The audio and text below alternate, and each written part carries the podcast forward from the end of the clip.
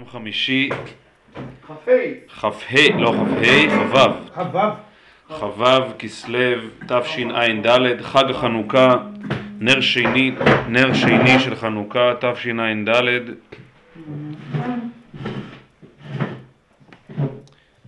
אני רוצה היום בהמשך, כהמשך ישיר, אמנם לא בא ידידנו, אלופינו, מיודענו, שאנחנו מברכים אותו על חזרתו, אנחנו מברכים אותו על חזרתו. יש לי פרפרזה, אז- זו הבדיחה האחרונה, הראשונה. נו, לא בא, חזור הביתה! היית תינוק יונק, או ילד קטן היית. בכל מקרה, אנחנו בשנת 90. כן. אתה יודע מה העמדה? שמיר. נו, נו, נו. שי, שי, שי, שי. שי. בואו בוא, בוא ננסה, בוא ננסה להתרכז. כן, כן. אז אני רוצה, אמנם אני אומר, לא, לא, לא, לא, לא זכינו שהשתתף עמנו בשבועות האחרונים, אבל הדברים הם קיימים לכשעצמם. אני רק אתן את הכותרת של מה שאנחנו עוסקים בה, בסוגיה שאנחנו עוסקים בשבועות האחרונים, שאותה אני כמובן רוצה להקדיש ולייחס ולזקק, מלשון ליצור זיקה, לעניינו של, חג, של החג שאנחנו נמצאים בו, חג החנוכה. אנחנו נמצאים בפרשת בראשית, פרק ג', פסוק כ"ג, סליחה, פסוק כ"א. ואנחנו לומדים את הסוגיה של הכותנות אור שאלוהים עושה לאדם וחווה, האדם ואשתו. אנחנו מתעסקים בסוגיה של כותנות אור בעין לעומת כותנות אור באלף. אנחנו מכיוון שלא זה מה שאנחנו באים ללמוד היום, אני רק נותן את הכותרת ואני רוצה איכשהו גם לקשר את זה לעניין שאנחנו העניין שאני רוצה לדבר עליו היום זה כמובן עניינו של חג החנוכה.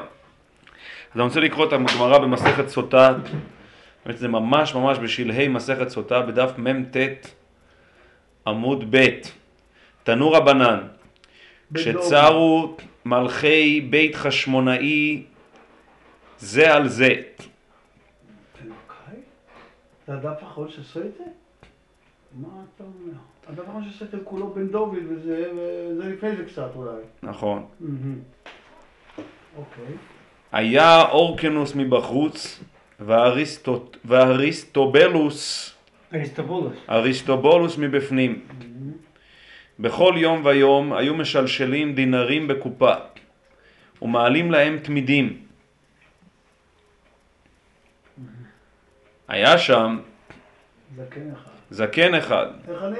הזכרתי מיד. כן, כן. שהיה מכיר בחוכמה יוונית, לעז להם בחוכמה, בחוכמת יוונים, אמר להם, כל זמן שעוסקים בעבודה אין נמסרים בידכם.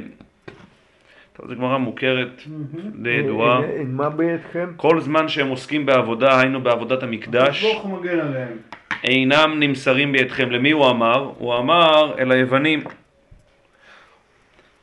והזקן הזה, הוא ידע, היה מכיר בחוכמה יוונית. עכשיו לא היה צריך להיות גאון בפילוסופיה או ב- באסטרונומיה או בכל אה, חוכמה יוונית אחרת. גיאומטריה. או בגיאומטריה בשביל להגיד להם את מה שהוא אמר להם. איך זה קשור? הוא ידע בחוכמה יוונית. ונראה, כי מכאן הגמרא לומדת כל הסוגיה שלפנינו היא סוגיה שתעסוק בסוגיה של חוכמה יוונית כן או לא. אמר להם, כל זמן שעוסקים בעבודה אין נמסרים בידכם. למחר שלשלו להם דינרים בקופה,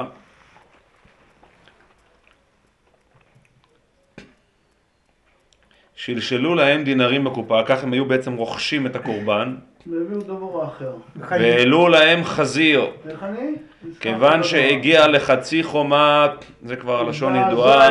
נעץ 400 ציפורניו, פרסה, 400 נעץ ציפורניו, נזדעזעה ארץ ישראל, ארבע מאות פרסה, כרגיל. אותה שעה אמרו, מה אמרו אותה שעה? אמרו כמה דברים אותה, אותה שעה. דבר ראשון שהם אמרו, זה ארור אדם שיגדל חזירים. דבר שני, וזה הדבר המשמעותי, כהמשך למה שהיה, כהמשך, כ- כ- המסקנות שהוסקו, הלקחים שהופקו מהאירוע המצמרר הזה, וארור אדם שילמד לבנו חוכמת יוונית. ועל אותה שנה שנינו מעשה, ובא עומר מגגות צריפים, ושתי הלחם מבגו וכולי וכולי. מכאן הגמרא ממשיכה ואומרת, איני, ואמר רבי, בארץ ישראל לשון סורסי, למה? אלא אי לשון הקודש, אי לשון יווני. אמר רב יוסף בבבל לשון ארמי למה או לשון הקודש או לשון פרסי, לשון יוונית לחוד וחוכמת יוונית לחוד, חוכמה יוונית מאסירה, טוב. עכשיו זה כמובן דבר מופלא, כי הגמרא גם אומרת בהמשך לשון יוונית לחוד וחוכמת יוונית לחוד, שחוכמה יוונית אסור. והזקן הזה, לא רק שהוא ידע בלשון יוונית, הוא ידע חוכמת יוונית. זה דבר מופלא, מה יש בחוכמה היוונית הזו שהוא ידע, הרי לא... מה... הוא לא היה זקוק ליותר מאשר לשון יוונית בשביל לגלות לאותם יוונים את הסוד הזה של, זאת אומרת, מה הידע שלו בחוכמה יוונית מעלה או מוריד? כאשר הוא מגלה, כאשר הוא אומר לאותם יוונים שכל זמן שעסוקים בעבודה אינם נמסרים בידכם. היה שם זקן אחד שהיה מכיר בחוכמת יוונית, וזה מה שהוא אמר להם. וזה מה שהוא אמר להם.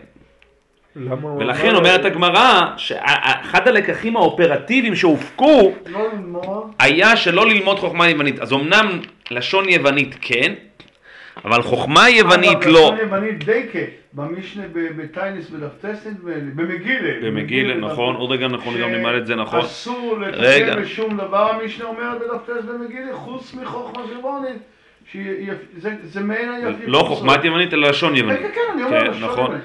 אגב. זה- אמר- זאת- הגמרא רגע, רגע, רבי יהודה, אני חושב שלשון יוונית היא גוף חוכמה יוונית, בהוכחת... רגע. רגע, רגע, אותו רגע. רגע, רגע, רגע, רגע, רגע, זה רגע, רגע, נכון? רגע, רגע.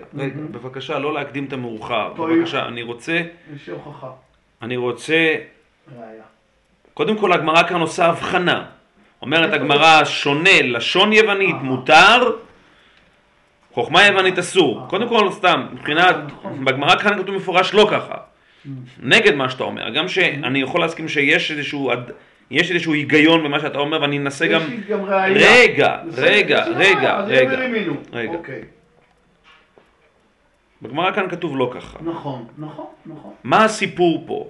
מה זה החוכמה היוונית, הקשר העמוק שהגמרא עושה בין הסוד הזה, שכל זמן שעסוקים בעבודה אינם נמסרים בידכם, לאותה חוכמה יוונית,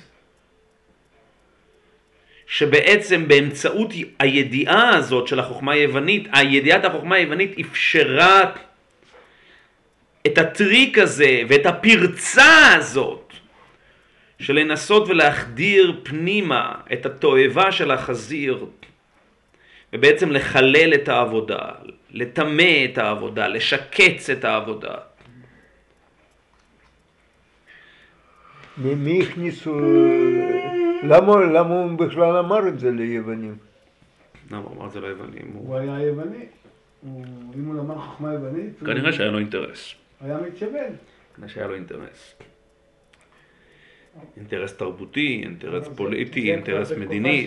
אז הוא למעשה הלשין איך להכשיל. נכון, זה- מה זה הלשין? הוא למעשה יצר כאן בעצם איזשהו טריק שבאמצעותו אפשר לפגוע ובעצם למסור, למסור את ישראל ביד מלכות יוון. טוב, מה שאני רוצה, אז אני, אז אני אנסה להיכנס ל... אני אנסה להיכנס לעומק הדברים.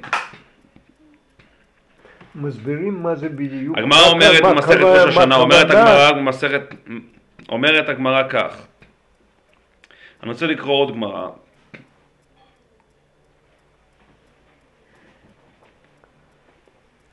דווקא את הגמרא הזאת,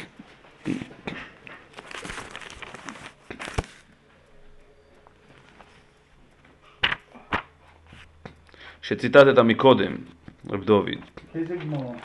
הגמרא על יפת אלוהים ליפת. אה, מגיל יצס, נכון? כן. אומרת הגמרא. נכון מאוד, משנה.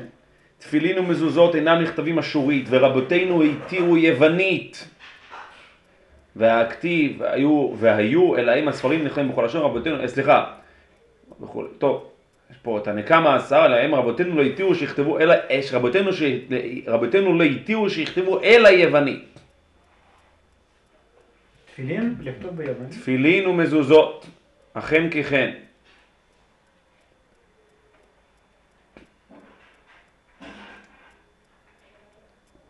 ומשום מעשה דתלמי המלך, דתניא, בהתחלה הם לא התירו אלא ביוונית, ותניא, סליחה, אמר רבי יהודה, אף כשהתירו רבותינו יוונית, לא התירו אלא בספר תורה ומשום מעשה דתלמי המלך, דתניא.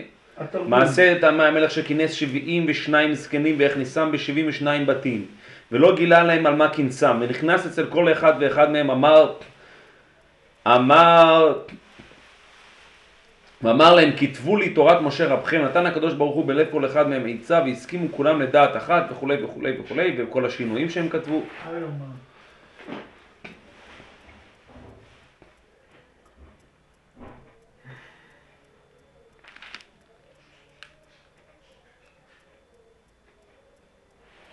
אני קצת, אני מדלג על כל החלק הזה, אני מדלג, אומר- אומרת הגמרא בעמוד ב', רבי שמעון בן גמליאל אומר, אף בספרים לא התירו שיכתבו אלא יוונית. אמר רבי אבאו, אמר רבי יוחנן, הלכה כרב שמעון בן גמליאל, ואמר רבי יוחנן, מהי טעמא דרב שמעון בן גמליאל? אמר קרא, יפת אלוהים ליפת, וישכון באוהלי שם, דבריו של יפת יהיו באוהלי שם. טוב. אומרת הגמרא, יפייפותו, היינו, אמר, אמר רב בר אבא, היינו תמה דכתיב יפת אלוהים ליפת, יפייפותו של יפת יהיה באוהלי שם. יפייפותו של יפת יהיה באוהלי שם. אז זה דבר מופלא עד מאוד. מצד אחד, זה גם הגמרא באופן חלקי, מקום אחר בגמרא, בחז"ל, אני יכול לקרוא אותו בפנים, שבעצם תרגום התורה ליוונית היה אסון נורא, שלושה ימי פורענות. אסון. נורא, אסון נורא, ט', ח', ט' וי' בטבת. מות עזרא, התרגום והעגל. שהגמרא אומרת, ברוורס. אומרת הגמרא שהיה העולם, היה העולם חשך שלושה ימים, והיה הדבר קשה לישראל כיום שנעשה בו העגל. והיה הדבר קשה לישראל כיום שנעשה בו העגל. לפי, ובנקודה הזאת אני לא אתן... יכלו לתרגם לפ- כל צורכה. אתה- אני רוצה לקחת את הארבע מילים הללו ולהפוך אותם לאבן הראשה של מה שאני רוצה לדבר היום. לפי שאין התורה, לפי שאין התורה יכולה להתרגם כל צורכה. שבע מילים. לפי שאין התורה יכולה להתרגם כל צורכה. וזה היה הדבר קשה לישראל כיום שנעשה בו העגל. מצד אחד, ומצד שני, לכתוב את התורה ביוונית, או תפילין ומזוזות, זה דבר שאנחנו מכשירים מכל השבעים לשון האחרים. את, את, את, את השפה הזאת, את הלשון הזאת, את הכתב הזה, את זה אנחנו מכשירים. לשון הקודש, לא. לשון הקודש ויוונית. ברור שהדבר הזה דורש התאמה גדולה, הדבר הזה אומר דרשני. סתירה מוחלטת, נו. טוב, אז אני רוצה לומר כך, דבר משונה בהמשך. ביותר, שהרי אנחנו שומרים בתורה כל תג ותג. מה- מה- מה- מה הפירוש לכתוב תורה ביוונית? טוב, אני, אני כרגע פחות רוצה להיכנס להקשר ההלכתי, אני רוצה להיכנס למישור ההגותי הרעיוני. לא. אז אני רוצה לומר כך, בהמשך למה שאנחנו מדברים כאן בשבועות האחרונים. דיברנו כאן בשבועות האחרונים על, על היחס בין יעקב לבין עשיו, והאופן שבו יעקב בעצם חומד את הטריטוריה הטבעית של עשיו. העקיבה הזאת, יעקב אוחז בעקב עשיו, במישור האופקי, בעובדה שעשיו הוא איש שדה. בעובדה שעשיו ניחן במה שנקרא בגדי החמודות. בגדי החמודות זה בעצם אומר, מייצג את כל אותו צד פרזנטטיבי, ייצוגי. האופן שבו האדם נחשף האופן שבו האדם בא לידי ביטוי במרחב. עשיו נקרא שעיר. שעיר, לאדוני שעירה. עניין. העניין של השער והעניין של השיער הוא בעצם, אם אנחנו נאמר זאת בקצרה, כהמשך למה שאנחנו מדברים כאן בשבועות האחרונים. דיברנו בשבועות האחרונים על עניין האור. האור הוא לגמרי, כפי שאנחנו קראנו לו, הלימינליות של המסמן והמסומן. הוא לגמרי מייצג את הפנים. האור עוד הוא, בהחלט מהבחינה הזאת גם, הוא איכשהו מגוף האדם.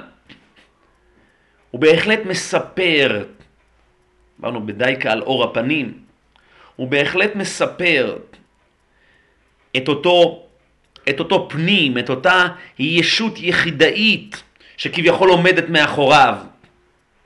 נבדל מהבחינה הזאת ולכן בדייקה יש שיער בראש.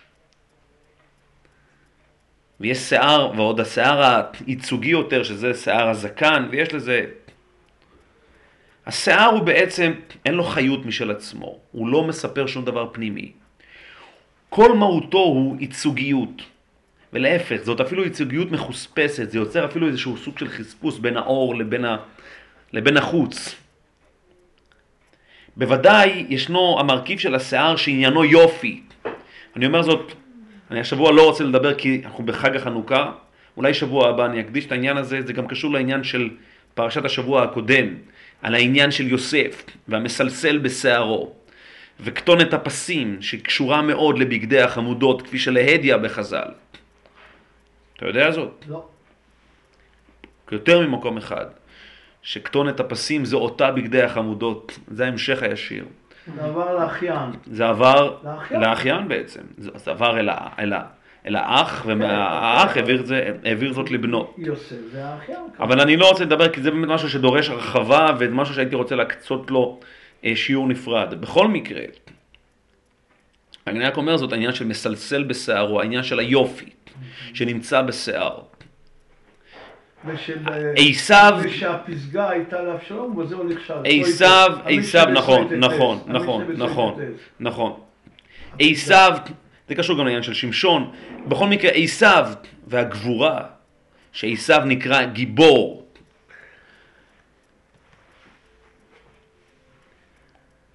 עשיו מחזיק ב, במ- ב, בתכונה הייצוגית הזאת, הנוכחות, התכונה הפרזנטטיבית, פרזנט זה לשון נוכח, כן? פרזנט, כן? זה נוכחות, מיוצב. נוכח, נוכח. זה דבר מאוד מעניין שבאנגלית באמת,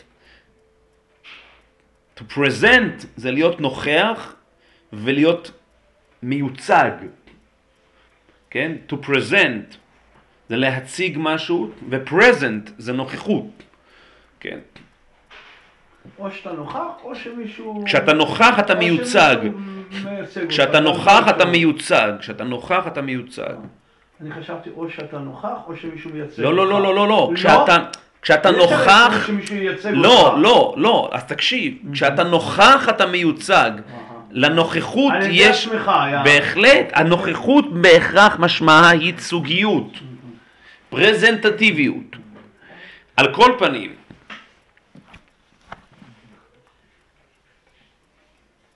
אז, אז דיברנו על כך ש, שזה בדיוק מה שיעקב חומד. זה בדיוק. זה בדיוק מה שיעקב חומד מעשיו. דיברנו והערכנו על כך.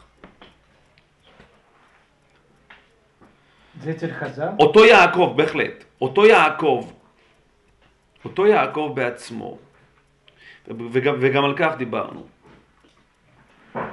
כאשר התורה באה לתאר את תכונותיו של עשיו, אז היא מתארת תכונה פוזיטיבית, ברורה. מהי התכונה הפוזיטיבית שהתורה מתארת ביחס לעשיו? איש ציד, איש שדה. יודעים, יש לו מקצוע, יש לו משהו שהוא מאוד ברור, מי הוא? כרטיס הביקור שלו הוא מאוד ברור, הוא מאוד קוהרנטי. ישנה קוהרנטיות זהותית ברורה של מי הוא ומה הוא עשיו. לעומת זאת, כאשר היא באה לתאר את אחיו, השלפר, יושב אוהלים, אגב, הוא באמת שלפר, צולע זה שלפר, בהמשך הוא גם נהיה צולע. אז אומרת התורה, ויעקב איש תם יושב אוהלים, שזה במילה אחת בטלן.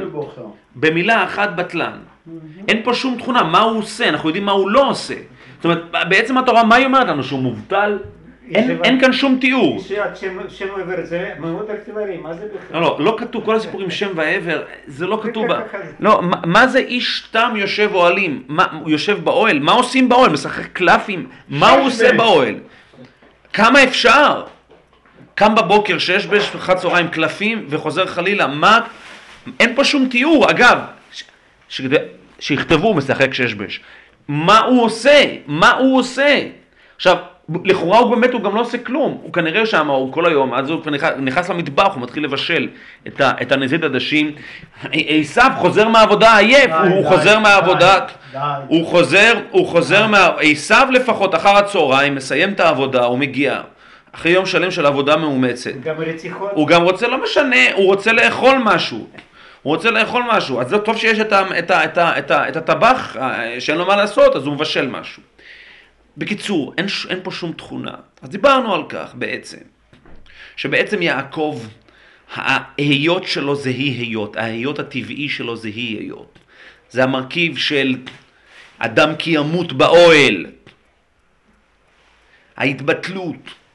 יעקב הוא ישות טרנסצדנטית, יעקב הוא אדם מגורש. יעקב הוא האדם שבעצם ישנה התניה מובנית עמוקה בינו לבין הסביבה החיצונית, בינו לבין ההוויה. הוא האדם שהוא כולו שייך למה שנקרא כותנות אור באלף. אבל הוא חומד את ה... הוא חומד את הבכורה, והוא חומד את הברכות, והוא משיג את הברכות דרך מה? דרך ה...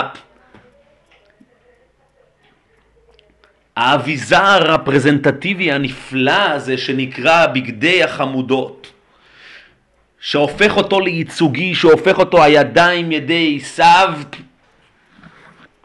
כך הוא בעצם משיג את ה"ויתן לך, ייתן לך אלוקים מטל השמיים ומשמני הארץ ורוב דגן ותירוש, כך הוא זוכה לזה.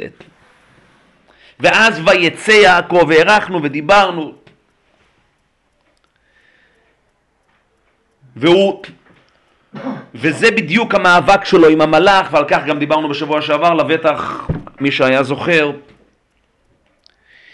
זאת אומרת, בסופו של דבר, היכולת לממש ולהנכיח כמשהו ממשי, מציאותי, תקף, בר תוחלת, עובר דרך העקיבה, העקיבה בעין של, של עשיו, ויעקבני זה פעמיים. אמנם הוא לא רץ מרתון כמו אחיו, שמתפשט, שהוא אימפריאליסט, הוא מתנהל לו לאיטו, הוא צולע, אבל עדיין, עד אבוא לאדוני שעירת, ועלו משיעים בהר ציון לשפוט את הר, עשיו. בסופו של דבר הוא, מס... הוא אמור להשיג את זה.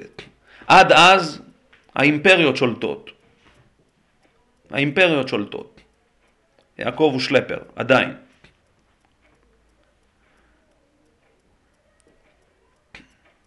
הסוד הזה שנקרא יפת אלוהים ליפת והוא ישכון באוהלי שם, אותם אוהלי שם בדיוק שיעקב ספון בהם כמובן. אותם אוהלי שם שיעקב ספון בהם. בעצם מה שכתוב פה,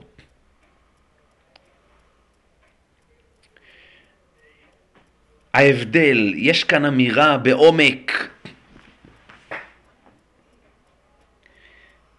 מהי תפיסת היופי מנקודת המוצא של יעקב, ומהי תפיסת היופי מנקודת המוצא של יפת, לצורך לענייננו עשיו. ומדוע יעקב כל כך חומד את זה?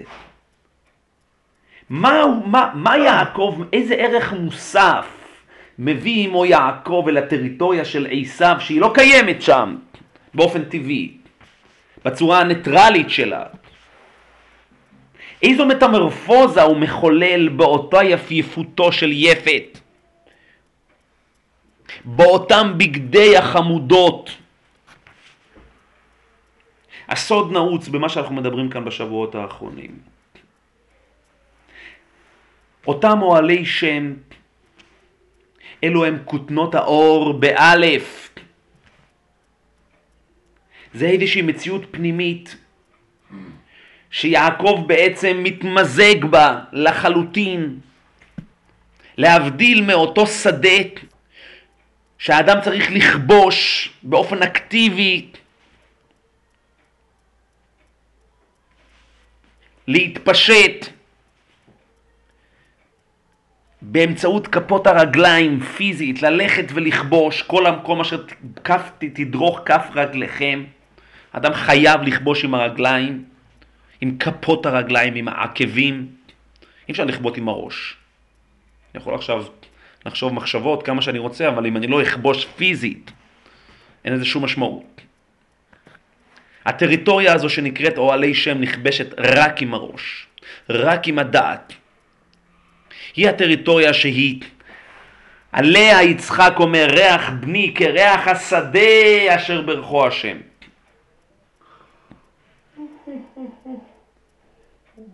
האור הזה הוא ממלא את כל ההוויה הטרנסצדנטית הזו שנקראת אוהלי שם.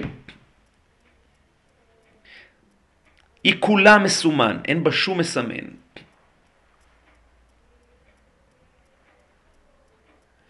השאלה היא איך הופכים. כשיעקב אבינו יוצא החוצה מהאוהל, הוא בדיוק, אבל בדיוק כמו משה רבינו, כשיורד מהר סיני וקרן אור פניו. משה רבינו נמצא בהיכל טרנסצדנטי לחלוטין, דיברנו על כך. 40 יום מים לא אכל, שתיתי, לחם לא אכלתי, מים לא שתיתי, דבר שהוא בכלל לא מתכתב עם הריאליה בשום צורה ואופן. יום הכיפורים מוחלט. משה רבינו לא שייך להוויה, ואתה פה עמוד עמדי. איך מקטבים את זה עם המציאות הממשית? איך מורידים את זה מה, מהפסגת האברסט הזו אלי המציאות הממשית בתחתית ההר? איך מממשים את זה? אז במקרה של, דיברנו על כך, במקרה, במקרה של משה רבינו, האור, קרן, האור באלף, לא יכול בעצם בסופו של דבר באמת לעבור את האדפטציה, את ההתאמה, את העיבוד דרך האור בעין. וחייבים מה? הוא חייב מה? הוא חייב לשים על פניו מסווה. הוא חייב את החציצה הזו. האור בעין לא יכול להכיל את המסומן הנפלא הזה שעונה לשם משה רבינו. הוא כולו מה שנקרא אספקלריה המאירה. הוא האספקלריה המאירה כמובן, זה בעצם התיאור של נבואתו של משה רבינו.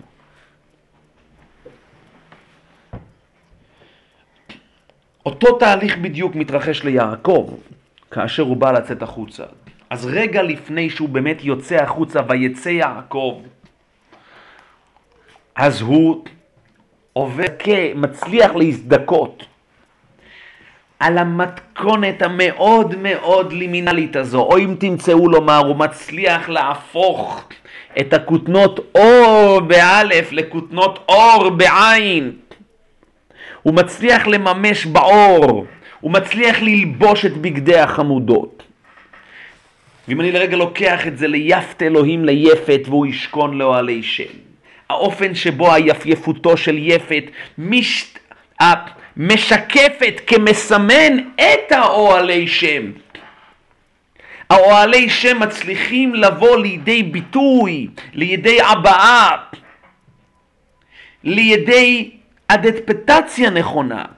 לידי מימוש לימינלי, סיפי, של יפייפותו של יפת.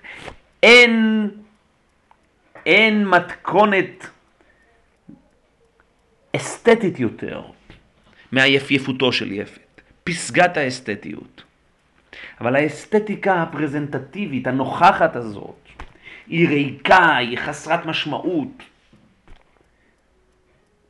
ועוד רגע נראה, זה עוד הרבה יותר חמור מאשר חסרת משמעות, אבל כרגע נסתפק במינוח הזה. היא ריקנית, היא חלולה. עד כמה שאוהלי שם לא משתקפים בה, שהיא לא מצליחה להתבט... להפוך את עצמה לגמרי למסומן. זאת אומרת, היא המסמן של המסומן המופשט ביותר. של הפנים של הפנים. היא משועבדת אל הפנים. היא משועבדת לפני ולפנים.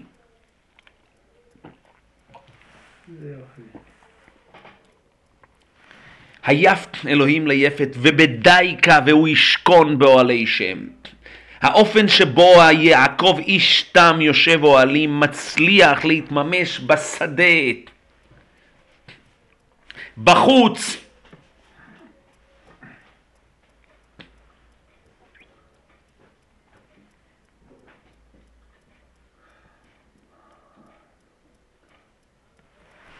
הסוד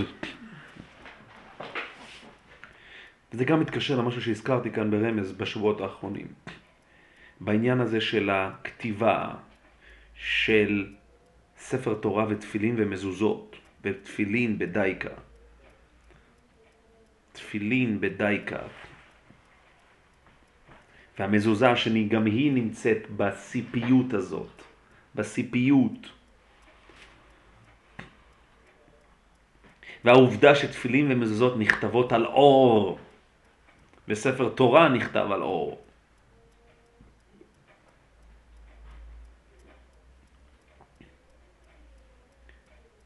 ישנה שפה אחת שיכולה באמת להצליח להגיע ללימינליות המושלמת הזאת.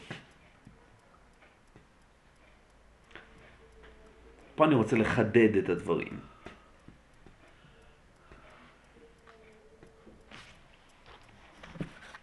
מה זה לימינליות? ציפיות. מה זה ציפיות? ציפיות הכוונה גבוליות שהיא היא שקופה מרוב שהיא גבולית. זאת אומרת, היא שייכת אל הפנים והחוץ, היא לגמרי על התפר. היא חוץ ופנים משמשים בה בערבוביה.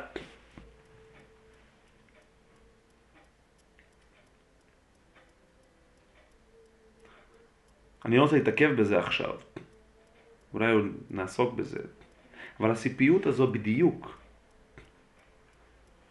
היא מה שנקראים בהגה הקבלית קליפת נוגה.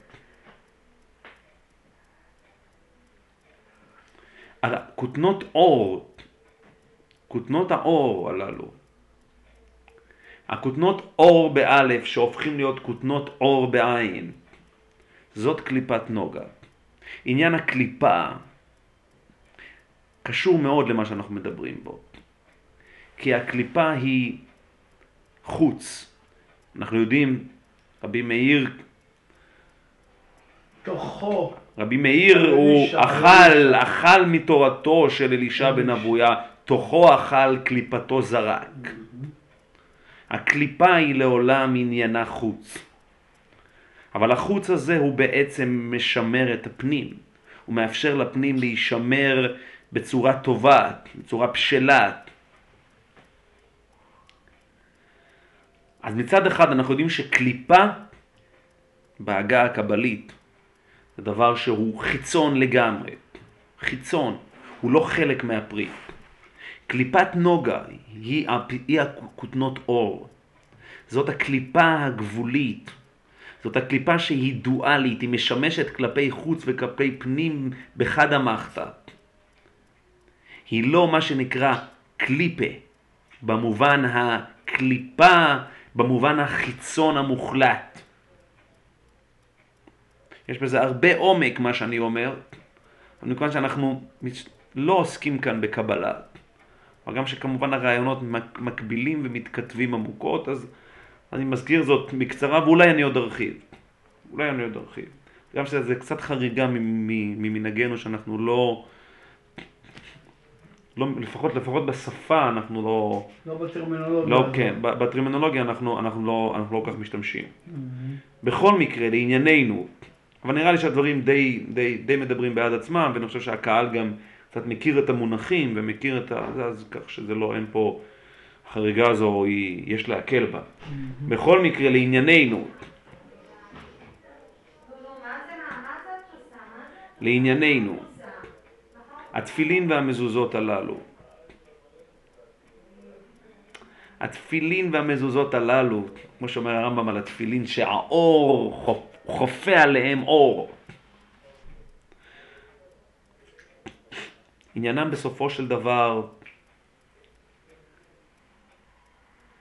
להכיל ולהנציח ולהנכיח את האותיות, את האידאה. וההכלה הזאת, היא באה לידי ביטוי, את האידאה המופשטת זקוקה. להבעה אסתטית, לכתב, לכתב. והכתב צריך להנכחה ממשית, היינו, לקלף. נייר, אבל אם אתה רוצה משהו ממשי, אתה צריך שיהיה קלף. בתורתו של רבי מאיר נאמר כותנות אור, כותנות אור באלף. בספר התורה של רבי מאיר, זה הספר התורה האידיאלי, שהוא מצליח להנציח, לממש, להנכיח את האור באלף. בתורתו של רבי מאיר נמצא כותנות אור באלף.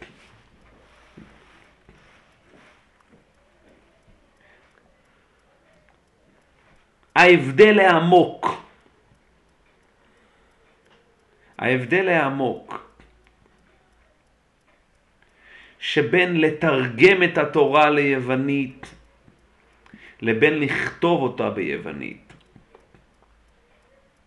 ההבדל העמוק שבין לשון יוונית לבין חוכמה יוונית.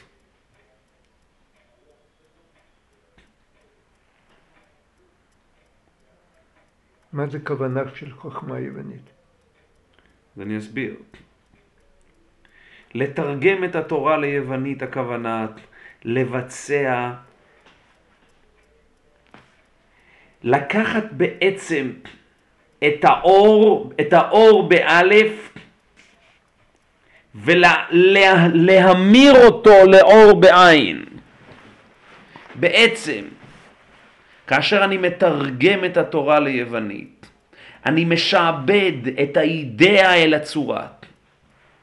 אני משעבד את האידאה, את האוהלי שם, אני משעבד אל היפייפותו של יפת. ההפך ממה שצריך להיות, יפה ההפך, מאוד, רגע, ההפך, רגע, ההפך. רגע. מעולה, ההפך מה צריך להיות. השעבוד, האופן שבו אני מסניף, היינו עושה סניף, מצרף, התוכן אמור לעבור איזושהי התאמה ואדפטציה מטמורפוזה אומרים. על פי, על פי האור בעין.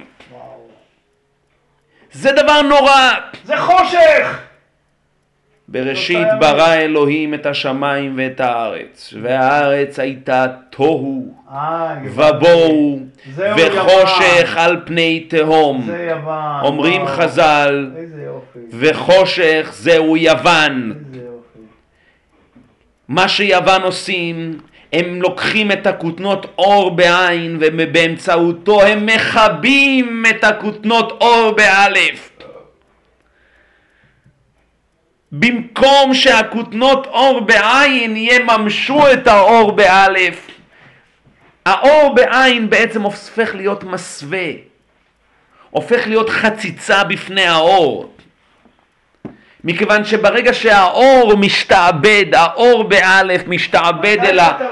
משתעבד. רגע, משתעבד, מתי שתרשה לי. משתעבד אל האור בעין. כשהאור באלף משתעבד אל האור בעין, הוא בעצם כבה ואיננו עוד. איננו עוד. האור יקרות הזה, האור היקרות הפנימי של אוהלי שם, איננו עוד. להשכיחם תורתך. יפייפותו של יפץ בעצם הופך להיות כיסוי מוחלט על האור, על האור באלף. עלטה מוחלטת, כיסוי מוחלט. מותר לחשוב? רגע, תני רק נסיים את הרעיון. זהו החושך העמוק ביותר. אנחנו לא רואים כלום. מבעד לאור הזה בעין. לא רואים כלום. האסתטיקה הזו חוסמת לחלוטין את המקור הטרנסצדנטי של האור.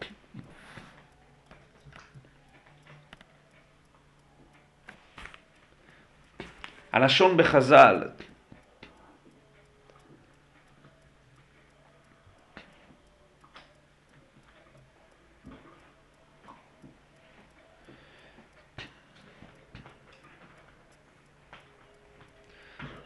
הלשון בחז"ל, והארץ הייתה תוהו זו בבל ובואו זו מדי וחושך זו יוון שהחשיכה עיניהם של ישראל בגזרותיהם שהייתה אומרת ותקשיב היטב רב דוד שהייתה אומרת להם תכתבו לכם. זה דבר מופלא לא בה הסכת ושמע וחושך זהו יוון אומרת, אומר, אומרים חז"ל למה חושך זה יוון? למה זה חושך? שהייתה אומרת להם, כתבו על קרן השור, אין לכם חלק באלוהי ישראל. אין לכם חלק באלוקי ישראל. בגלל שהיא אמרה להם, תכתבו את זה על קרן השור, בגלל זה זה חושך. מה, מה, מה, מה זה? זה, זה, זה הרי מדרש פליאה הדבר הזה. בגלל זה זה חושך, בגלל שאמרו להם לכתוב על הקרניים של השור.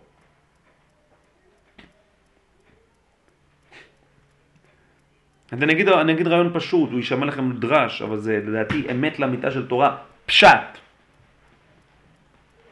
עניין הקרניים זה לעולם העניין של החיצוניות. אמרנו את זה על שיער בדייקה. מכ- מכאן כמובן מגיע העניין של קרן אור. קרן אור זה בעצם האופן שבו, ולא ניכנס כרגע ל, לאיינשטיין ועל התנועה של האור ועל ה, היחס בין האור לבין הגל. אבל קרן זה לעולם ההתפשטות של המקור בעצמו. זה מה שנקרא קרני אור. לאור יש קרניים. איזה קרניים יש לאור? זה אותם גלים בעצם שמכתבים את האור החוצה. מפשטים, לשון, כן, נשים עושים פשוט, את האור החוצה. הקרן, קרניים, הקרניים, בכלל זה שזה זה מופיע ומבוסס מהרבה מאוד הקשרים. עניינה מה שנקרא כבוד, עוצמה, קרני השור, בהם עמים ינגח, קרני ראם קרניו. הקרן, זה וואו. עוצמה, זה כבוד. בהחלט, זה מה שאני אומר, העוצ... נכון מאוד, ערם קרן משיחך. ערם קרן, להרים קרן ישראל. דבר שהוא מכונס בתוך עצמו הוא נטול קרניים, הוא נטול קרן. כשאתה מרומם את קרנו, הכוונה אתה הופך אותו לנוכח, לפרזנטטיבי, לעוצמתי. זה עניינו של הקרן, העוצמה. אין בו שום ממשות לכשעצמו כמובן. אבל הקרן, להבדיל, הוא אפילו, זאת אפילו גרסה עוד יותר חיצונית מאשר האור, כי האור הוא לגמרי מורכם על גופו של האדם או על גופה של החיה. הקרן היא לחלוטין עניינה חוצה. אין לה שום זיקה פנימה לקרן. היא לא מספרת שום דבר של פנים. היא מספרת פרזנטטיביות עוצמתית כאן ועכשיו. כאן ועכשיו.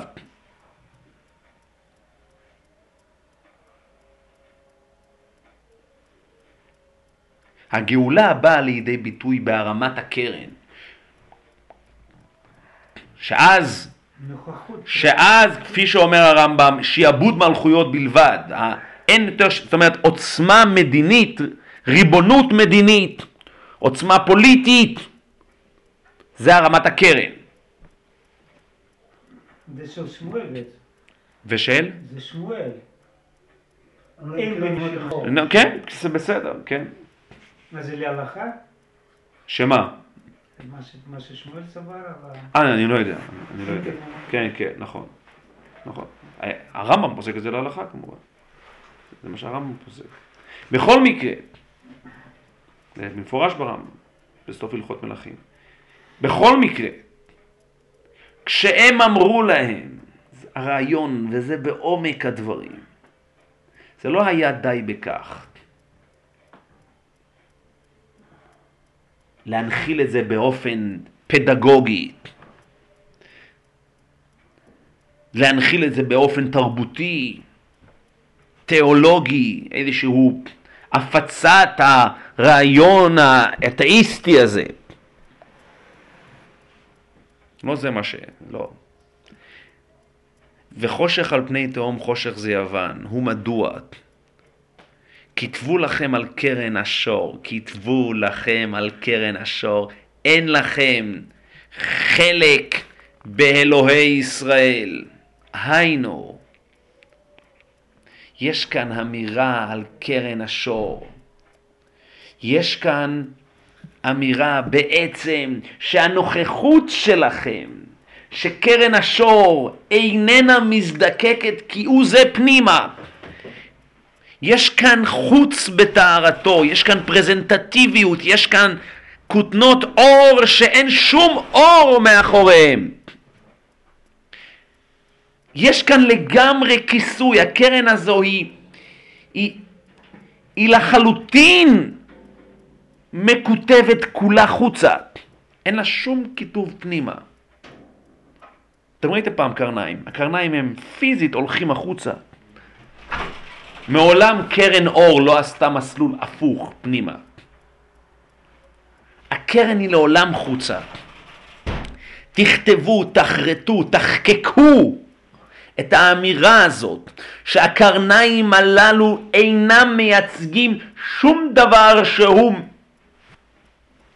פנים להם, שהוא מטה להם. אין שום דבר מטאפיזי, מטה ממשי.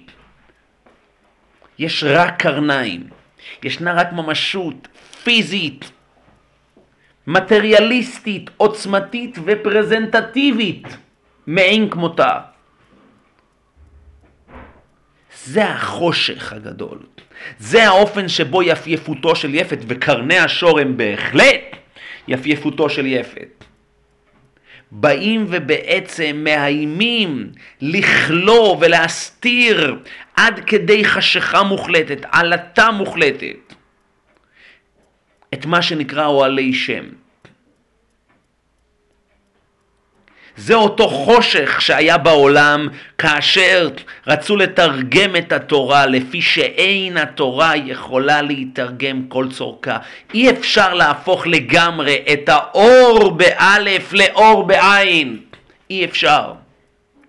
אפשר. את האור באלף באור. בעין. זה, זה בדי- בדיוק מה ש... נכון, זה בדיוק מה שאני אומר.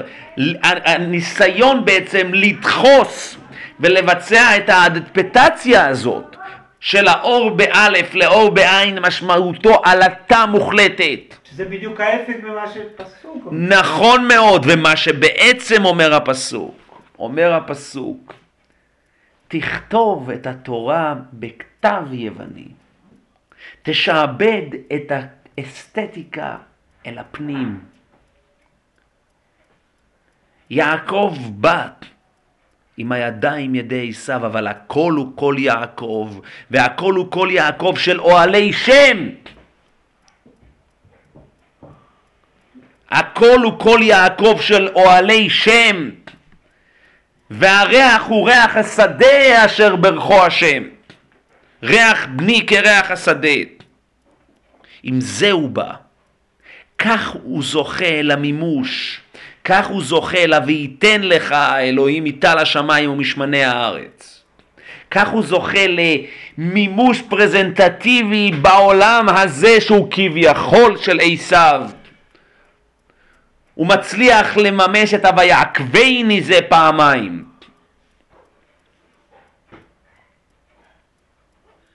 ישנו חז"ל שאומר, עכשיו לשאול משהו? אפשר, שתי, שני, שתי הערות. אחת, נא לבאר, אם אתה חושב שזה שייך כמובן, אם אני שואל כהלכה, נא לבאר, מה ביאור הפסוק?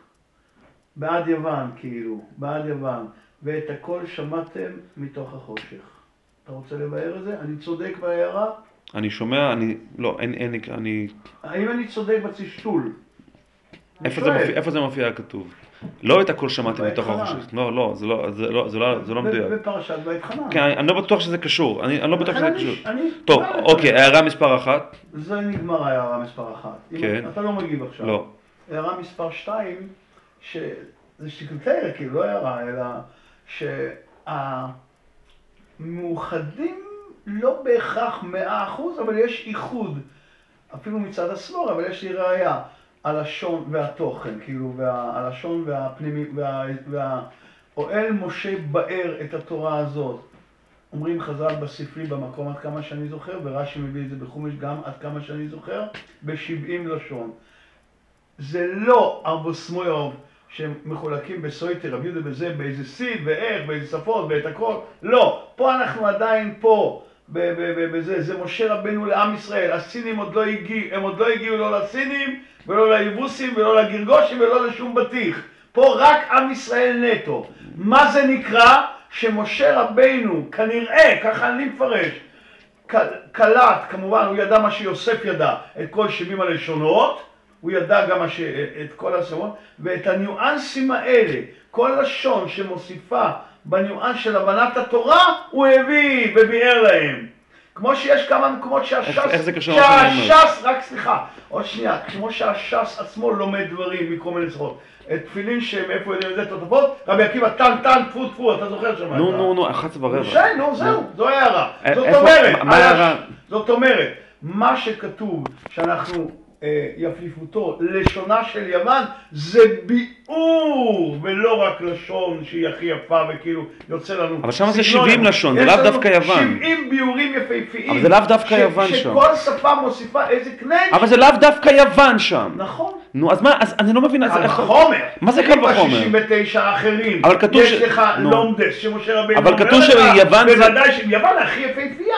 ביוון אני הכי יכול ללמוד. אבל כתוב, יש כאן דבר שהוא מאפיין אני לא- יש ייחודי. עוד 69 שפות, גם מהם אני לומד בפחות, כל אחד מודרגת. אולי הם גם ה-69 מודרגות. באנגלית יש ניואנס כזה, בצרפתית פחות, בסינית... לא, אני, אני רק- סליחה, סליחה שאני אותך. ההערה היחידה שאני אומר, שצורת הלשון גם היא תוכן ומהות ולא רק, כי אוהל משה אבל באר- אני מסכים, אני מסכים, אבל כתוב כאן... אני- אני- אני- אני...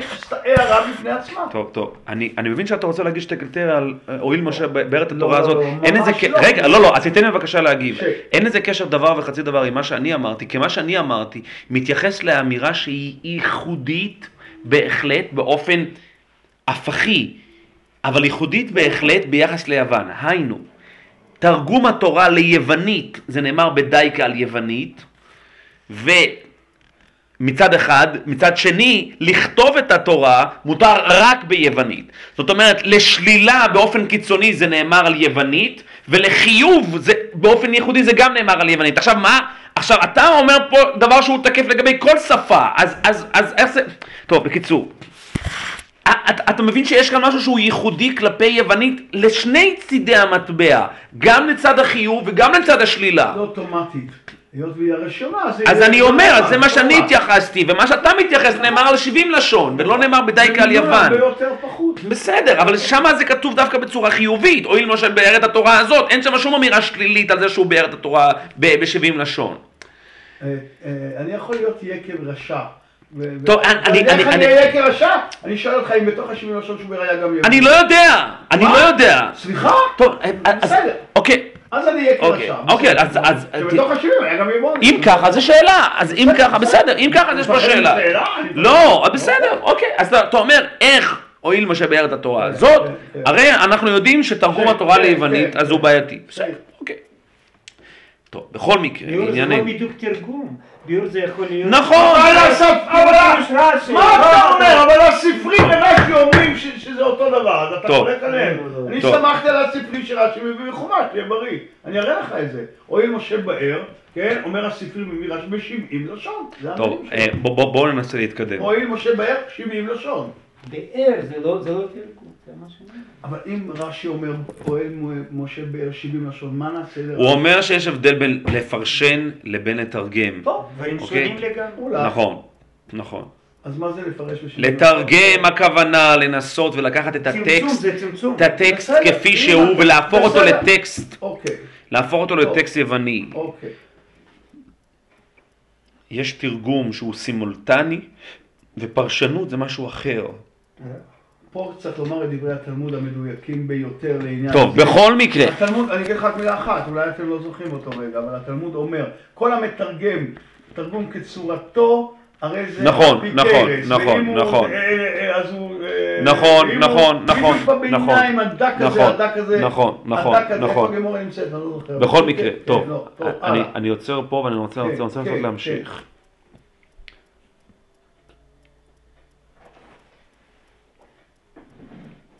אז אחרי שאנחנו מבינים את ההבדל שבין היחס של שקרן. של, של ההשתעבדות, של ההשתעבדות של החוץ אל הפנים, לעומת ההשתעבדות של הפנים אל החוץ.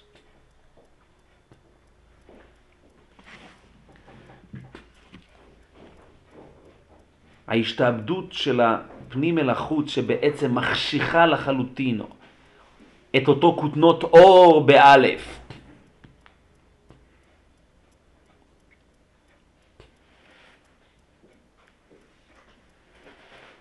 הגמרא במסכת ראש השנה אומרת כך,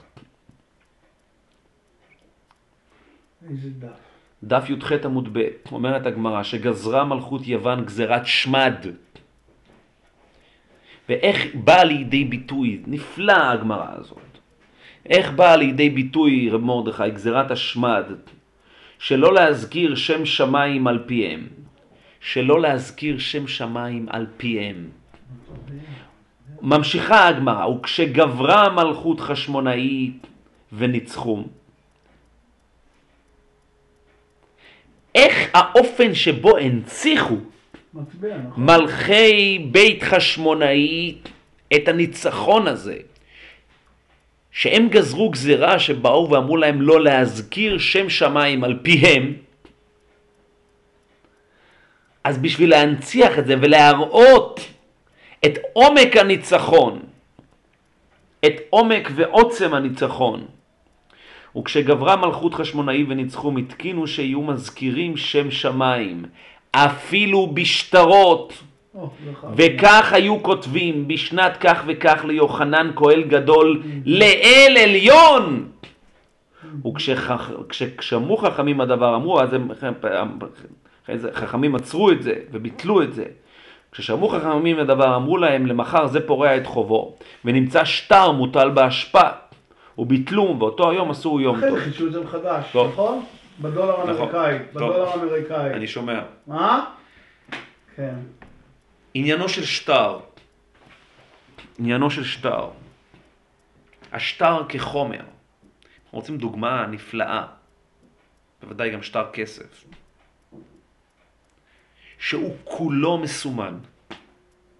המסמן היינו הנייר כחומר גלם, הציור שמופיע שם, הוא חסר משמעות. חסר ערך ממוני. כמסמן, תתבוננו היטב במה שאני אומר, כמסמן השטר הוא שום דבר. לצור. כל מהותו לצור על פי צלוחותו, יפה מאוד. לשים בהשפעה, כמו שאומרת הגמרא. ברגע שכבר אין מה לסמן, המסומן איננו תקף עוד, זורקים את זה לזבל. זאת השפעה. כל עניינו של השטר, זה דבר נדיר, זה דבר נפלא, כולם כמהים לשטר של 100 דולר. הוא כלום, מה זה שטר של... השטר כמסמן הוא כלום. האופן שבו הוא מממש בתוכו את המסומן, זה השטר. האופן שבו מלכות בית חשמונאי חוקקת את הניצחון הוא, הוא בהשקה הנפלאה הזאת של העומק של הפנים של הפנים. בחוץ, שטר זה גם כמובן כל עניין הקיום, ההתנהלות בחוץ מתנהלת בשטר. האדם לא עושה שטר בשביל עצמו. שטר זה לעולם החוצה. שטר זה לעולם המטבע שבו בעצם הקיום בחוץ מתקיים. כל עניינו הוא חוץ, אבל החוץ של הערך, של הערכין, של הערך הפנימי, של הטרנסצדנטיות, של האור, שהוא מממש במסמן שבו. ואיך הם כתבו, ומה הם כתבו? הם כתבו בשנת כך וכך ליוחנן כהן גדול, לאל עליון. אז אני לא רוצה להאריך, זה גם משהו שאנחנו לומדים בימים אלו, גם במסכת יומא, בסדר הדף היומי. על עניינו של הכהן. בדיוק למדנו את זה אתמול, במסכת יומא בדף י"ח עמוד א', כן. שהכהן צריך להיות ניחן בכוח וביופי. ובחוכמה ובאושר. אז כולם מדברים, מה זה, החוכמה זה מספר שלוש? כוח ויופי, עושר, ואם אין לו, מגדלים אותו משל אחיו. יש הרבה מה זה מאוד, וזה גם מאוד קשור למה שאנחנו מדברים פה עכשיו. עניינו של הכהן גדול זה הגילוי העמוק של הפנים כלפי חוץ, זה התפארת של הפרזנטטיביות. ולא בכדי הכהן הגדול הוא-הוא שנכנס לפני ולפנים. זה בעצם הגילוי, זה שמביא את בשורת הגילוי החוצה. אמת, מה נהדר היה מראה כהן בצאתו מן הקודש. אז היה התפארת של התפארת. כמה קרן אור פניו. זה אגב יום הכיפורים. יוצא החוצה. מהלפני ולפנים, מהאור הנפלא של הלפני ולפנים. אמת מה נהדר היה מראה כהן. אז הם, הם, הם בשטר, שזה כבר הצד הסופי של הפרזנטטיביות. השטר זה כבר, הוא לגמרי חוצה. הם מכתבים את זה עם הכהן הגדול, שהוא כהן לאל עליון. זה האופן שבו הם מספרים את האור הזה בחוץ.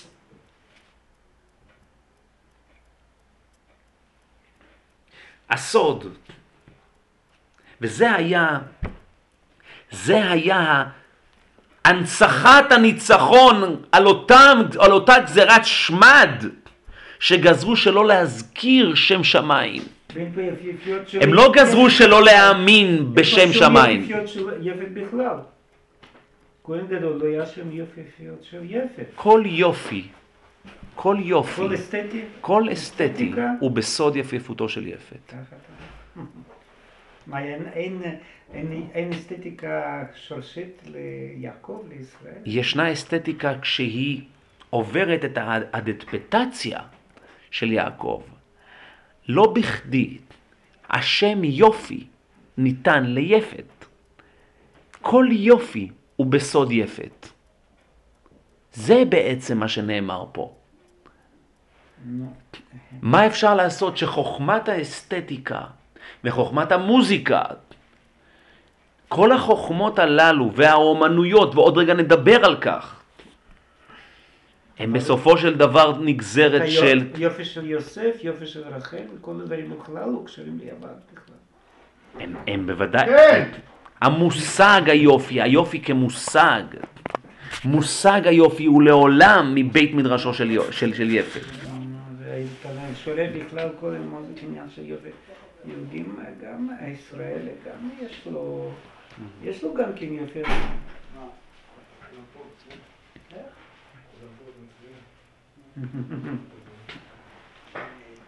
יש פה, פה- האופן שבו אפשר להרכיב, להגיד שיש הרכיב, יש מרכיב ישראל ביופי גם, ויש מרכיב יוון. יש יופי יווני. אני מסביר, רוסי, ויש ישנו יופי שעובר את האדפטציה של ישראל, וישנו יופי שהוא על טהרת היופי, וזה היופי היווני. זה ההבדל בין, בעומק בין היופי היווני לבין היופי היהודי. אבל היופי כמושג הוא לעולם מבית מדרשו של יפת. כמושג? היופי. מה ההבדל? אני? אומר, ישנו את היופי שעובר בעצם את האדפטציה היהודית, אבל היופי כמושג לכשעצמו הוא מבית מדרשו של יפת. אני רוצה לרגע לחזור למאמר, למאמר שבו פתחתי. תנו רבנן כשהיו קצר ומלכי חשמונאי, זה על זה היה אורקנוס מבחוץ, זה. זה הרי לשון מופלא. היה אורקנוס מבחוץ, ואריסטופולוס, הוא היה, סליחה, אורקנוס, כן, אורקנוס מבחוץ ואריסטופולוס מבפנים. הוא היה מבפנים, הוא היה מבחוץ. אריסטובול. אריסטובולוס. אריסטובולוס. זה היה בתקופה שכבר... זה בעצם, רק דקה, אני, כבר קראנו את המאמר, אני לכן אין טעם לחזור עכשיו לפרטי פרטים. הלשון הזו היא לשון מעניינת. זאת אומרת, הייתה שם איזה, היה איזה יחס, הייתה התכתבות בין החוץ לבין הפנים, וככה זה התנהל. וככה בעצם הם קיימו את הסדר העבודה השוטפת. ואז בא אותו זקן שהיה יודע בחוכמה יוונית. אז זה דבר מופלא, דיברנו, שאלנו זאת. הוא היה יודע בחוכמה יוונית, ועל כך אומרת הגמרא שיש הבדל בין חוכמה יוונית לבין לשון יוונית. הוא היה יודע בחוכמה יוונית.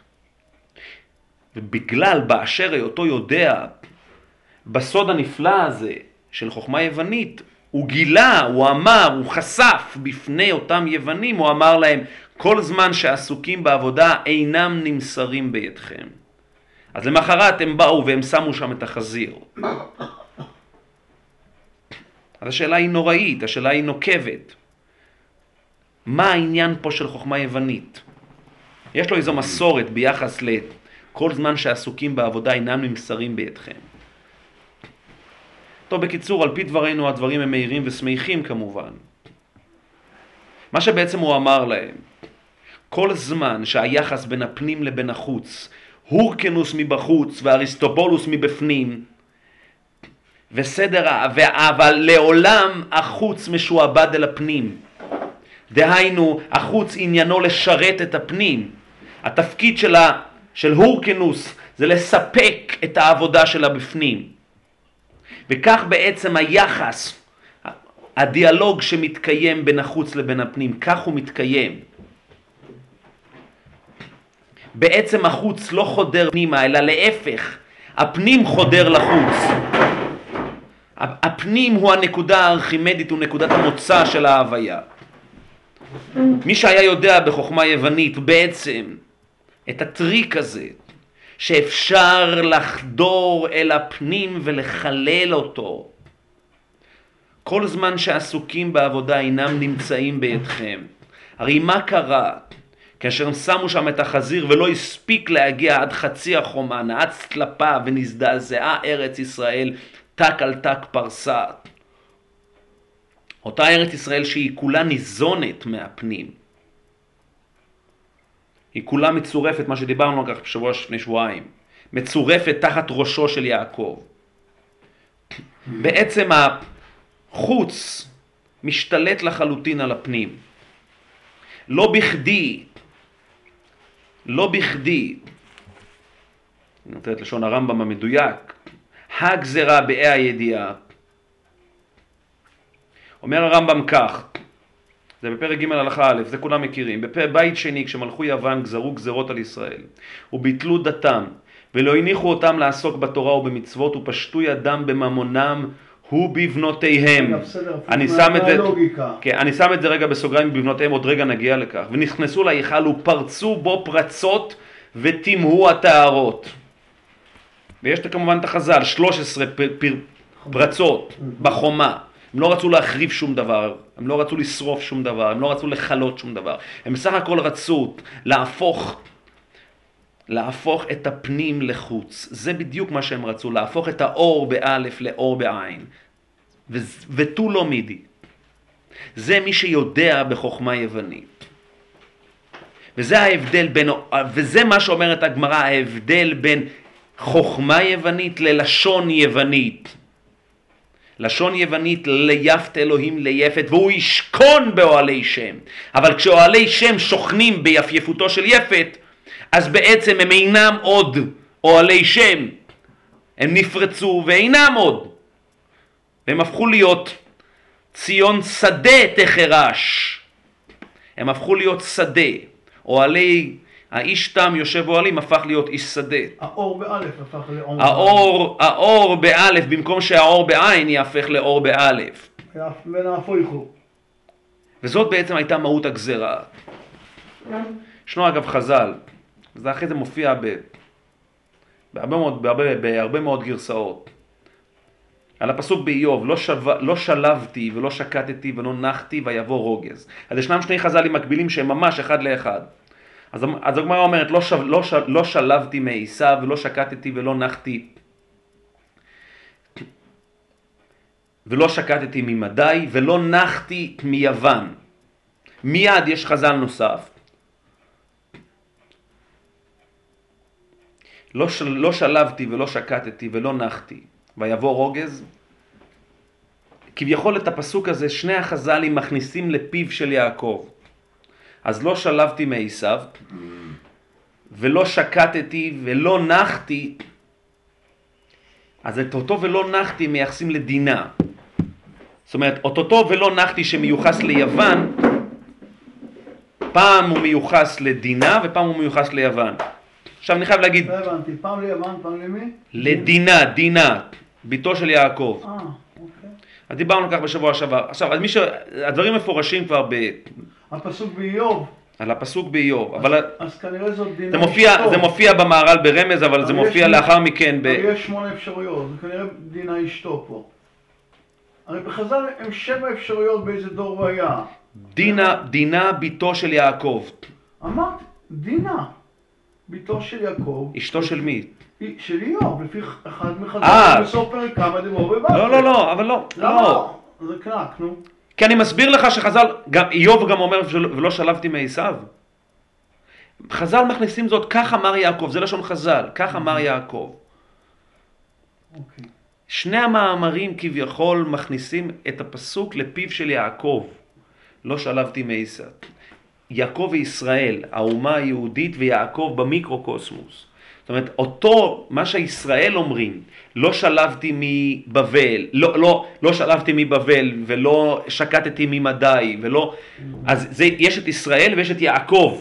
הבנתי. המקבילה כן, כן, הבנתי. של ולא יש לו נחתי. בסימן לבונים, נו, זה כן. בחטיבה הזאת ובחטיבה הזאת. עכשיו, אני חייב להגיד, בחתם סופר יש לו מאמר ארוך וידוע של... והרמב"ן כבר מתייחס לכך, שכביכול המעשה אבות סימן לבנים של כן. סיפור יוון וחנוכה מתייחס לבתצא דינה. שהדברים, מי שרוצה יכול לראות את זה שם, לשם בארוחה, וזה מופיע כאן בחז"ל די להדיא. אבל לא נחתי מדינה, ותצא דינה. וזה, דיברנו על כך לפני שבועיים. ותצא דינה עניינה בעצם שדינה יצאנית הייתה. רש"י. מה זה? רש"י. היצאנות הזו של, היצאנות הזו של דינה היא בעצם הפרצה הזו, זה בדיוק מה שאומר הרמב"ם. זה בדיוק לשון הרמב"ם. ופשטו ידם בממונם ובבנותיהם, ונכנסו להיכל ופרצו בו פרצות וטימאו הטהרות. זה בדיוק אותם, אותם, אותם הפרצות, כמובן. האופן שבו האור הופך לאור. ההתגשמות הזו, המגושמות הזאת. זה בדיוק מה שהוא אמר להם, אותו זקן. שיודע בחוכמה יוונית, ולכן גזרו על החוכמה היוונית.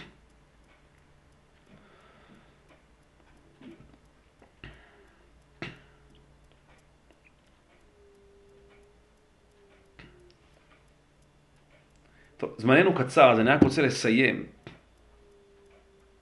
בעצם, על הנקודה הזאת, של החוכמה היוונית, והאופן שבו היא מקבילה למה שנקרא תורה שבעל פה, וב, וב, ובדייקה, אל ההבדל שבין נבואה לבין חוכמה. האב טיפוס, הארכיטיפ של הנבואה זה כמובן משה רבינו, שעליו אנחנו כבר יודעים, כי קרן אור פניו. זאת האספקלריה המהירה, האור בטהרתו, האור בטהרתו באלף. הנבואה אבל בכל זאת, גם נבואתו שהיא איננה נבואת משה, אמנם משה רבינו שמתנבא בזה וכל הנביאים מתנבאים בכה, שזה כבר עובר את האדפטציה, זה כבר עובר את ה... את ה זה כבר באיזשהו מקום הופך לאור, הופך לאור בעין. אבל באמת הרעיון בנבואה, שבאמת הוא מצליח, נבואה מצליחה לגמרי לשקף את האור האלוהי. היא משקפת זאת לחלוטין. ובאמת מהבחינה הזאת, קרן אור פניו זה אך ורק משה רבינו. כל הנביאים אין צורך במסווה. מה שבעצם קורה בתקופה היוונית, זה שבעצם בלתי ניתן יותר להעביר את האור בטהרתו. והרעיון של תורה שבעל פה, של חוכמה על פני נבואה, זה שבעצם כביכול אם הייתי אומר כך, האור הוא התורה שבכתב, האור בעין הוא התורה שבעל פה, זה בעצם הצורה של התרגום הלכה למעשה, כפשוטו, הלכה למעשה של התורה שבכתב, של אותן אותיות שפורחות באוויר. דיברנו על כך בהרבה מאוד הקשרים, אחד ההקשרים כמובן זה בעצם הרעיון הוא שהכתב והלוחות מעשה אלוהים הם, והכתב והלוחות מעשה אלוהים, והמכתב מכתב אלוהים הוא חרוט על הלוחות, שזה הייחודיות כמובן של לוחות ראשונות על פני לוחות שניות. שבלוחות ראשונות האור בעין, דהיינו המסמן הפיזי לגמרי מתאחד במסומן האלוהי, לעומת זאת בלוחות שניות זה כבר לא קיים. כי בלוחות שניות זה כבר בעצם ישנה את החציצה הזאת. בלוחות שניות הכתב הוא כתב אלוהי, אבל הלוחות הם מעשה אדם. הלוחות הם מעשה אדם. וזה באמת ההבדל שבין תורה שבכתב לבין תורה שבעל פה. וזאת ההבדל שבין חוכמה לבין נבואה. והמעבר הזה הוא מקביל בדיוק אל התקופה של הופעת הופעת החוכמה היוונית. כי בעצם הטבעת החותם של, ה, של, ה, של, של החוכמה היוונית היא בעצם שכביכול ישנה חציצה בפני האור, הנבואה איננה עוד. האור לא יכול להתגלות יותר. חייבים בעצם בסופו של דבר את האינטרפטציה, את הפרשנות של האדם עצמו, שיעביר ויממש הלכה למעשה את אותו אור של תורה שבכתב. זאת הערה אחת נוספת. והערה נוספת יותר משמעותית, שמי שקצת מבין את המהות של מה שנקרא תרבות יוון, את כל התרבות ההליניסטית, זה בעצם הניסיון שלהם בעצם, מי שקצת מכיר את האומנות היוונית, את האומנות ההליניסטית, את, את, את ההתייוונות, את התרבות הגוף, מי שיודע כל, כל המהות של תרבות הגוף, כל הספורט, כל התנועה של הספורט, שהתחילה כמובן ביוון. התחילה מתוך הרצון בעצם, המחשבה שאם האדם יהיה גיבור, הוא מדמה לאל. זה בעצם הרצון בעצם להגיע הכי קרוב אל האלים, דרך העוצמה הגופנית. דרך המימוש האסתטי בכל, בכל האספקטים של ה... גם בחוכמה גיאומטריה באותה מידה. כמו פיתגורוס הוא היה גם, גם גיבור ב... במשחקים אולימפיים וגם אז ייסד את הגיאומטריה, זה, זה, זה האידיאל. נכון, נכון, כל הרעיון בעצם, כל הרעיון בעצם של האומנות, ומכאן בעצם התפתחה האומנות, לממש עד כמה שניתן, אגב עד היום כשאנחנו בארכיאולוגיה, כשמוצאים, כשמוצאים כד, כשמוצאים כל חפץ שהוא, כל רכיב ארכיאולוגי שהוא, איך מזהים אם הוא יהודי או לא יהודי, היינו הליניסטי. אם יש פה, אם יש בו אה, איזשהו סממן פגאני. אם, אם יש בו סממן פגאני כמובן הוא לא יהודי, ואם יש בו אין בו אז הוא יהודי. אז מה זה סממן פגאני בכד? מה זה? איזשהו ציור של האל, איזשהו ציור של האל. אה, ציור של... בוודאי, לגמרי, לחלוטין. ומכאן התחילה האומנות. בעצם האומנות הייתה הניסיון לממש, הניסיון לממש באופן פיזי את, ה, את האידאה, את האל, הרנסאנס גם, גם כמובן. הרנסאנס בתקופה הרבה יותר מאוחרת, אבל כמובן. לא, אבל זה בעקבות. כמובן, הרנסאנס בתקופה הרבה יותר מאוחרת. מכאן בעצם זה, כל תנועת האומנות התחילה כך. אותה, אותו ניסיון לתרגם את התורה, ל, ל, לתרגם את התורה ליוונית, שהיה העולם חשך, חשוך שלושה ימים. לפי שאין התורה, והיה הדבר קשה לישראל כיום שנעשה בו העגל. ובזה הנקודה הזאת אני מסיים. כי יום שנעשה בו העגל, מה הקשר בין תרגום התורה ליוונית ליום שנעשה בו העגל? הניסיון בעשיית העגל היה לקחת את הרעיון המופשט, את התורה שבכתב, את האידאה הזאת, של אתה הראית לדעת, של, של כל אינכם שומעים, ותמונה אינכם... רואים זולתי קול, ותמונה אינכם רואים זולתי קול. לקחת את זה ולהפוך את זה להכי תמונה שיכול להיות. להכי פסל ותמונה שיכול להיות. אומנות. לממש את זה באומנות. בדיוק אחד לאחד מה שאמרו ההליניסטים. להפוך את האור באלף, את האור של מעמד הר סיני, לאור בעין. זה תרגום התורה ליוונית, והיה הדבר קשה לישראל כיום שנעשה בו העגל. זה בדיוק מה שהם ניסו לעשות בעגל. אלה אלוהיך ישראל אשר, אשר, אשר אלוך מארץ מצרים. הממשיות הזאת, האומני, הממשות האומנותית כמובן הזאת, זה בדיוק, בדיוק כל הרעיון מאחורי האומנות ההליניסטית, ובכלל, ההליניזם בכלל, וההתייוונות בכלל.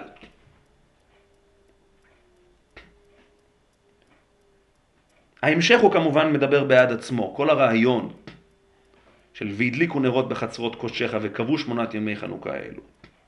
זה בעצם לשים את האור, את האור באלף, בדיוק בנקודה הלימינלית הזאת, בדיוק בסיפיות הזו, בדיוק בפתח הבית, בדיוק על הגבול, על התפר.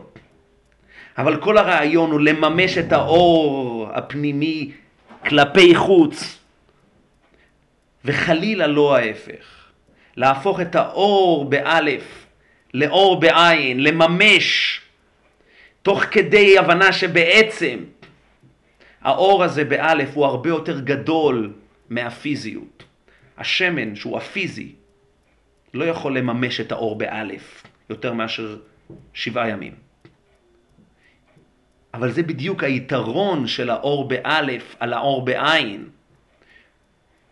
כי כשהאור באלף משועבד אל האור בעין, אז הוא מוגבל ומצומצם בכמות שלו. הוא מוגבל, כי הוא מחויב לו, הוא משועבד אל החומר. אבל כשהחומר משועבד אל האור, אז האור קובע, יש לו חוקים משל עצמו. ויש איזשהו יחס שהוא איננו פרופורציונלי בין האור בעין לבין האור באלף. וההתממשות של המסמן היא ביחס ובהתאם לעוצמתו וגדלותו ופנימיותו של האור באלף. וזה בדיוק כאשר נכנסו והם נכנסו, וזה ה... עד כמה שזה נשאר בטהרתו כמובן.